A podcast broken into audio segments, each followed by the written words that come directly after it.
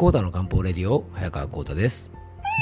この番組はアシスタントの猫林さんと2人でお届けいたします。猫林さん今日もよろしくお願いします。はいよろしくお願いいたします、えー、今回はですね着ると暑い脱ぐと寒いそんな時におすすめ実は実用的石田純一巻きというねあのテーマでお届けしたいと思います。あの決してあのふざけてるわけではないのでね、えー、ぜひ最後までお付き合いください。はい。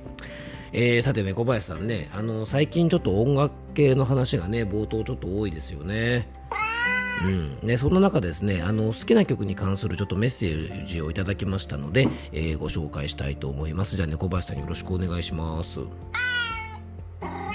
はい、ということでね、えー、養生ネーム、ニコッチさんからのメッセージです。えー、ニコッチさんね、いつも本当にメッセージありがとうございます。えー、いつも楽しく聞かせていただいています。猫林さんの声も可愛いです。猫林さんどうするほら、可愛いってよ。うん、青じゃなくてさ、まあね、猫林さんそういうとこだよね、すぐにね、本当に。はい、メッセージに戻りましょう。まあ、こういうことしてるからね、猫林さん話が長くなっちゃうんですよね。うん。はいはい。えー、っと、戻りましょう。えー、中森明菜さん、いいですね。先日 NHK で放送された伝説のライブを見て改めて素敵な歌詞だなと思いました。えー、私のテンションが上がる曲は T スクエアのトゥルースです。F1 のテーマ曲といえばわかりますか？あの曲を聴きながらドライブするととってもテンションが上がります、えー、久しぶりに YouTube で曲を聴いて初めてアーティストさんの顔を見ました、えー、好きな音楽を聴くと気持ちがすっきりしますね。というメッセージをですね、えー、ニコッチさんからいただきました。本当にありがとうございます。あの T スクエアね割とあの普通のおじさんなんですよね。僕が多分中結構もう古いバンドですよね。多分僕が中学生とか小学小学生の高学年とかね多分もう中学生ぐらいにはあの絶対あったはずなんでね。あのかなりねあの歴史あるあのバンドだと思うんですけどもね。あの僕も未だにですね T スクエアのトゥルースなんかはですねあの iPhone の中に入ってますね。あのまあ F1 のテーマ曲、あのフジテレビ系列でね、F1 があの地上波でね、ずっと放送されてた時のあのテーマ曲としてね、あの結構有名なんで、結構僕と同世代の方なんかはね、もうあのイントロ聞くだけですぐわかるんじゃないかなと思うんですが、F1 はね、本当にあの中学生ぐらいの時にですね、えー、アイルトン・セナとかアラン・プロストとかですね、あと、あのなんだ、あの人、後藤久美子さんのね、えー、ご主人だになったですね、ジャン・アレジさんとか、えー、ミハイル・シューマッハとかですね、ナイジェル・マンセルといったようなですね、ほんとすごいレーサーがいて、えー、F1 がね、一大ブームだったんですよね、このトゥルースという曲が流れてた頃ね。あと日本人ドライバーもですね鈴木はぐりさんとかね中島悟さんとか片山右京さんとかがねあの活躍しててねなんかすごくね猫林さん懐かしいですよね。うん、確かにあの曲とねテンション上がりますんでねぜひあのねニコッチさんあの運転中にねあの聞いてですねドリフトしたりとかですねあのスピードが過ぎないようにね、えー、ぜひ気をつけていただきたいなと思います。はい、えー、皆さんもぜひですねテンションが上がる曲とか、えー、こんな時にこんな曲を聴くなんていうですね音楽にまつわるエピソードなんかがありましたらあの皆さんからのメッセージをお待ちしております。あのでもね小林さんどうしよう。あの健康に関するメッセージよりですね音楽のメッセージの方が集まっちゃったらどうしよう。うんまあ、それはそれでまあ面白いかもしれませんね。はい、えー、じゃあ本題の方に移っていきましょう。コータの漢方レディオ、今日もよろしくお願いいたします。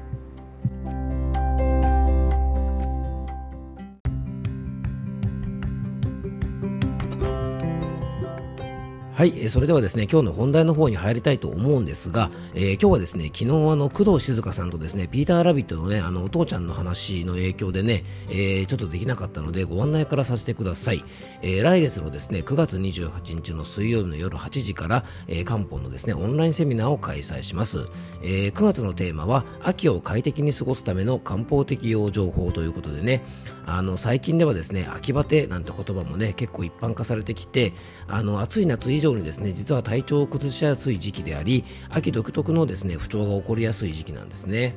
で今年はですね特にあのすごい猛暑だったってこともあって夏の疲れとですねあの汗をかきすぎたりすることによって起こる潤い不足とかあとねこう気温がやっぱり急激に下がってきたりすることもある時期なので気温差とかですねあと台風とかね天候変化もすごく激しくて、まあ、こういう気圧なんかもね急激に変わる時期ですから、えー、気温とかね天候変化による体へのストレスとかあと季節の変わり目で自律神経なんかにもねすごく負担がかかったりするので、えー、秋というのはですね心や体にいろんな不調が起こるんですね。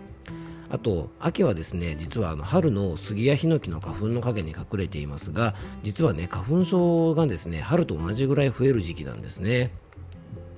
で呼吸器のトラブルもですねそんなわけで非常に多い時期なのでちょっと注意が必要なのでね、まあ、そんな秋を快適に過ごすための、まあ、いろんな養生法をね、えー、オンラインのセミナーでお話ししたいと思います。あの毎年ね秋になると体調が崩れちゃうなんて方はもちろんですが、えー、漢方のことをちょっと勉強してみたいとかあとまあ僕の話をね直接オンラインで聞いてみたいなんて方も大歓迎ですので、えー、ぜひお気軽にご参加ください、えー、参加申し込みをしてくれた方からはですね事前のご質問も受け付けております、えー、申し込みはですね、えー、専用のノートの記事を、えー、ご購入いただくかあとはねセミナー専用のホームページの方からお申し込みください。参加費は1000円で当日あのリアルタイムで参加できない方もですねセミナーの様子は動画配信にてご覧いただけますのでね、えー、当日ね、えー、9月の28日がちょっと都合悪いって方もですねあのお申し込みいただければ動画での視聴も可能なのでね、えー、ぜひよろしくお願いいたします。はいということでねじゃあ本題の方に入っていきましょう。今日はですね石田純一巻というですね非常にあのふざけたタイトルになっていますがあのこれからの季節ね実は結構大切な養生になると思います。で朝晩の気温はですね少しずつ下がってきて、まあ、徐々にですがね過ごしやすくはなってきました、まあ、そうは言ってもねまだまだ日中の気温がねすごく蒸し暑くて、まあ、やっぱ冷房はねまだまだ手放せませんよね。えー、しかしですね真夏と違ってきているので同じ温度設定でもですねこれからはねかなりエアコンの効きも良くなってきて真夏に比べるとですねこれからの時期ねちょっとエアコン冷えなんかは非常に増えてきます。徐々になんですが服装とかね温度設定なども秋に向けてこうちょっとカスタムしていかなきゃいけないのかなと思うんですが、まあ、この時期はね本当に変化も激しかったりするので非常にあの調節が難しくてですねあの今日のテーマにもちょっとあるようにですね1枚着ると暑いし1枚脱ぐと寒いとか、まあ、そんな状態だと思うんですね。で気温差とかですねエアコンとかで体を冷やしてしまうとですね本当にこれいろんな不調の原因になります。よくあの冷え性対策でね3首を冷やさないなんて言いますがあの特にねこの3首と言われる中でも注意が必要なのが足首と首ですよねで、まあ、靴下はですね、長めの靴下を履いておけばですね、割とこの夏の時期っていうのはそれだけでもね、結構足首のケアができます。で、手首もね、まあ、確かに血液の関所なんですが、足首とか首に比べるとあんまり冷えることがないのでね、意外とこれ影響少ないんですね。でそんな中でまだまだね日中にこの暑い夏ですよね。あの日中暑い夏からこの夏の終わりのねかけての時期秋にかけてはですねこのね首ですね。この首がね本当にあの冷えやすくなる時期なんですね。でスカーフとかストールとかなんかを巻くのもいいんですがまだねちょっと季節的に使いにくいなっていう部分もあるかもしれません。あとまあフード付きのね薄手のパーカーとか襟付きのシャツなんかもいいんですが、まあ、先ほどちょっとお伝えしたようにですねあの首を冷やさない部分って言えばですねそういうねあの上着を羽織るのもいいんですがなんかちょっと着ちゃうと暑いっていう方もねあの意外とまだまだ多いと思うんですね。でそこでとってもおすすめなのがですね実はあの石田純一巻きなんですね。あの別名ですねプロデューサー巻きなとも言われていてですねあの結構ねその業界の方が多用したりとかバブルの頃のねトレンディードラマの代名詞やっぱ市田純一さんがねこの愛用しているファッションということでね、まあ、ちょっといじったりする時にも使われるんですがあのそういったあのファッションが実はねあのおすすめなんですね。で皆さんね、この石田純一巻き、あのいわゆるプロデューサー巻きがね、どんな感じかは大丈夫でしょうかね。あの写真が見せれたらいいんですがね、何分あの音声番組なのでね、ちょっと画像が出ませんので、もしわからない方はですね、僕が昨日張り切ってですね、ツイッターとインスタにその石田純一巻きをですね、アップしておりますので、あの僕の石田純一巻きが見たいというマニアックな方はですね、あのよかったら僕の Twitter やインスタをチェックしてみてください。はい。一応ね、大丈夫だと思うんですけども、あの、ウィキペディアのね、あの、解説が非常にあの、面白かったんでね、ちょっと紹介させていただきますね。えー、プロデューサー巻きとは、日本のファッションにおける着こなし方の一つ、えー、カーディガンを背中に羽織り、両袖の部分を胸の前に結ぶのが基本とされていますと。ね、だんだんく皆さんイメージつきますよね。はい。これはですね1990年代前後にバブル景気の中当時花形職業であったテレビ局のディレクターとかプロデューサーが、えー、好んできていたとされていて、え、テレビ局の業界人を象徴する着こなしとして定着したと。でセーターやカーディガンを肩にかけ袖口を緩く結ぶこのスタイルは春先や秋口など季節の変わり目に寒くなったら着るための備えとして特に長時間現場作業が多いテレビ業界を中心に普及したと。俳優の石田純一が当時のトレンディードラマなどで好んで取り入れたことから、えー、石田純一巻ディレクター巻などの別称で呼ばれることがあると。えー、バブル景気の終焉とともにブームが過ぎると業界人の使う業界用語とともに軽薄なイメージで語られることが多くなり、えー、1900年代から2000年代にかけて時代遅れのファッションとみなされコントなどでギャグの対象となっていたということでねあのそんな解説があったんですね。はいということでですね、まあ、ウィキペディア先生の解説にもあったように、実はですね、石田純一巻きというのはですね、備えるためのファッションなんですね。でさらにですねエアコンや気温差で一番冷えやすいこのね首筋からデコルテにかけての上着でねあの袖の部分でこの部分を隠すことができて、えー、多くの方が冷えを感じやすいですね。あとプラス体の裏側ですね。背中をですねあのシャツなどで守ることができるので、えー、急に気温が低下した時にね備えることもできるし暑い時はすぐ取ればいいし微妙な時は巻けばいいしですね。T シャツや半袖シャツとかにこの石田純一巻きであればですね涼しいところは涼しいしまあ、冷やしたくないところは隠すことができてまさにですねこれからの時期ぴったりの気候な養生だと思うんですね。あのぜひこれからの季節にですね冷えてしまって、まあ、首筋から肩が凝って仕方がないとか体を冷やしてしまう、まあ、そんな方はですねぜひこの石田純一巻きで、えー、ガードしていただきたいなと思います。でね、応用編としてはですね、首から、えー、肩にかけてのね、上着を巻くこの石田純一巻きなんですが、それをですね、もうちょっと下げてですね、腰に巻く、いわゆるですね、腰巻きシャツもこれからの時期ちょっとおすすめなんですね。で腰巻きシャツは女性独特の冷えお腹あのお尻が冷たいというのをですね防いでくれるんですね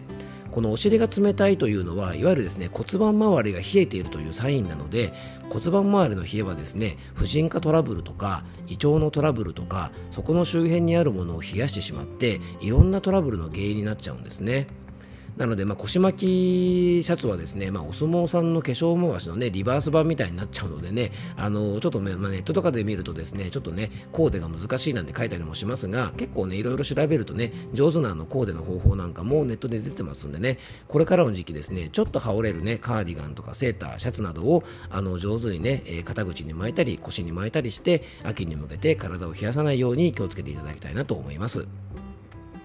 で中医学ではですね一つ前の季節で養生しないとあのその季節でね不調が起こる、まあ、ちょっと気が早いかもしれませんが冬に体調トラブルを起こしやすい方はですね秋の入り口でもあるこれからの時期からね今からしっかりと石田純一巻きとですねえリバース化粧回しで、えー、ぜひですね冷え症対策を、えー、してみていただけたらと思います。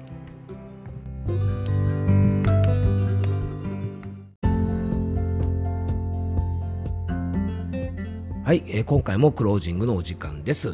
いやでも猫林さんね、石田純一巻きっていうネタでですね、よくこんだけ喋りましたね。うん、僕もね、これ2分ぐらいで終わるんじゃないかなと思ったんですが、まあ、せっかくね、ツイッターとかインスタで石田純一巻きのことをね、ちょっとね、ツイートしたりしたんで、まあ、ちょっとお話してみようかなと思って話し始めたんですけどね、あの、意外と腰巻きシャツまでね、話が広がって、えー、首とかですね、腰などの冷え性対策の話ができましたよね。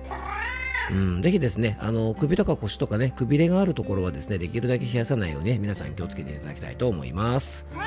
はい、えー、最後に僕からご案内です。この番組ではあなたからのメッセージやご質問、番組テーマのリクエストなどをお待ちしております。メッセージやご質問は番組詳細に専用フォームのリンクを貼り付けておきますので、そちらからよろしくお願いいたします。えー、そして、ね、僕との漢方相談をご希望の方は僕のお店のホームページのお問い合わせフォームなどからお気軽にご連絡ください。遠方の方もね、オンラインでの相談をしておりますので、えー、詳しいことはお店のホームページを、えー、ぜひご覧ください。番組詳細の方にね、ホームページのリンクを貼っておきます。